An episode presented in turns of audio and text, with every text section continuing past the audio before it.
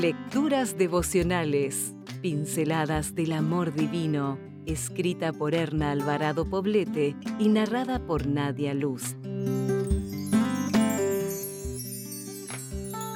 5 de septiembre. Los niños que no obedecen. Ustedes, padres, no hagan enojar a sus hijos, sino más bien edúquenlos con la disciplina y la instrucción que quiere el Señor. Efesios 6, 4. Una de las tareas más desafiantes de la madre en el hogar es la educación de los hijos. Me atrevo a decir que todas las madres tenemos un anhelo interno respecto a ellos. Deseamos que sean personas obedientes a las reglas y que proyecten en su actuar los valores que día a día vamos sembrando en ellos.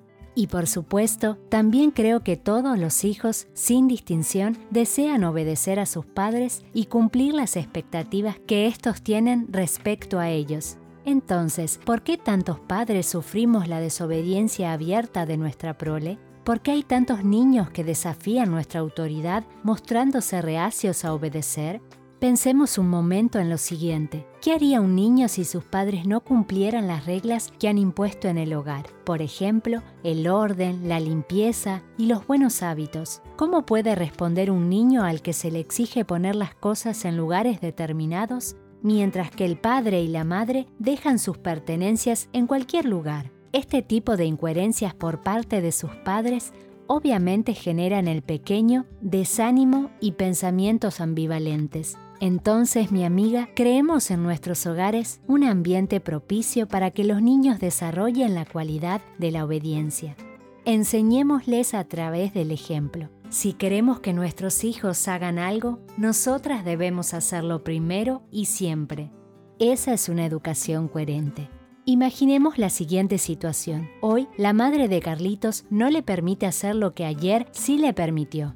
Ayer, Carlitos pudo brincar en la cama sin recibir sanción, porque su madre estaba en sus días buenos. Pero hoy, Carlitos recibe un castigo y una reprimenda por hacer eso mismo pues no es un día bueno para su mamá y se siente abrumada. La respuesta del niño frente a esta actitud es de desconcierto. Sin embargo, él aprende que puede manipular las reglas de acuerdo al estado de ánimo de la mamá. Por lo tanto, no disciplines empujada por tus estados de ánimo. La disciplina debe establecerse como un valor inquebrantable. Las reglas pueden flexibilizarse, pero no romperse. Los niños felices se sienten seguros, pues saben que el control lo tienen sus padres y esto los equipa para la vida futura. Siempre habrá alguien a quien obedecer. Comencemos dando el ejemplo nosotras, obedeciendo a Dios. Si desea obtener más materiales como este, ingrese a editorialaces.com.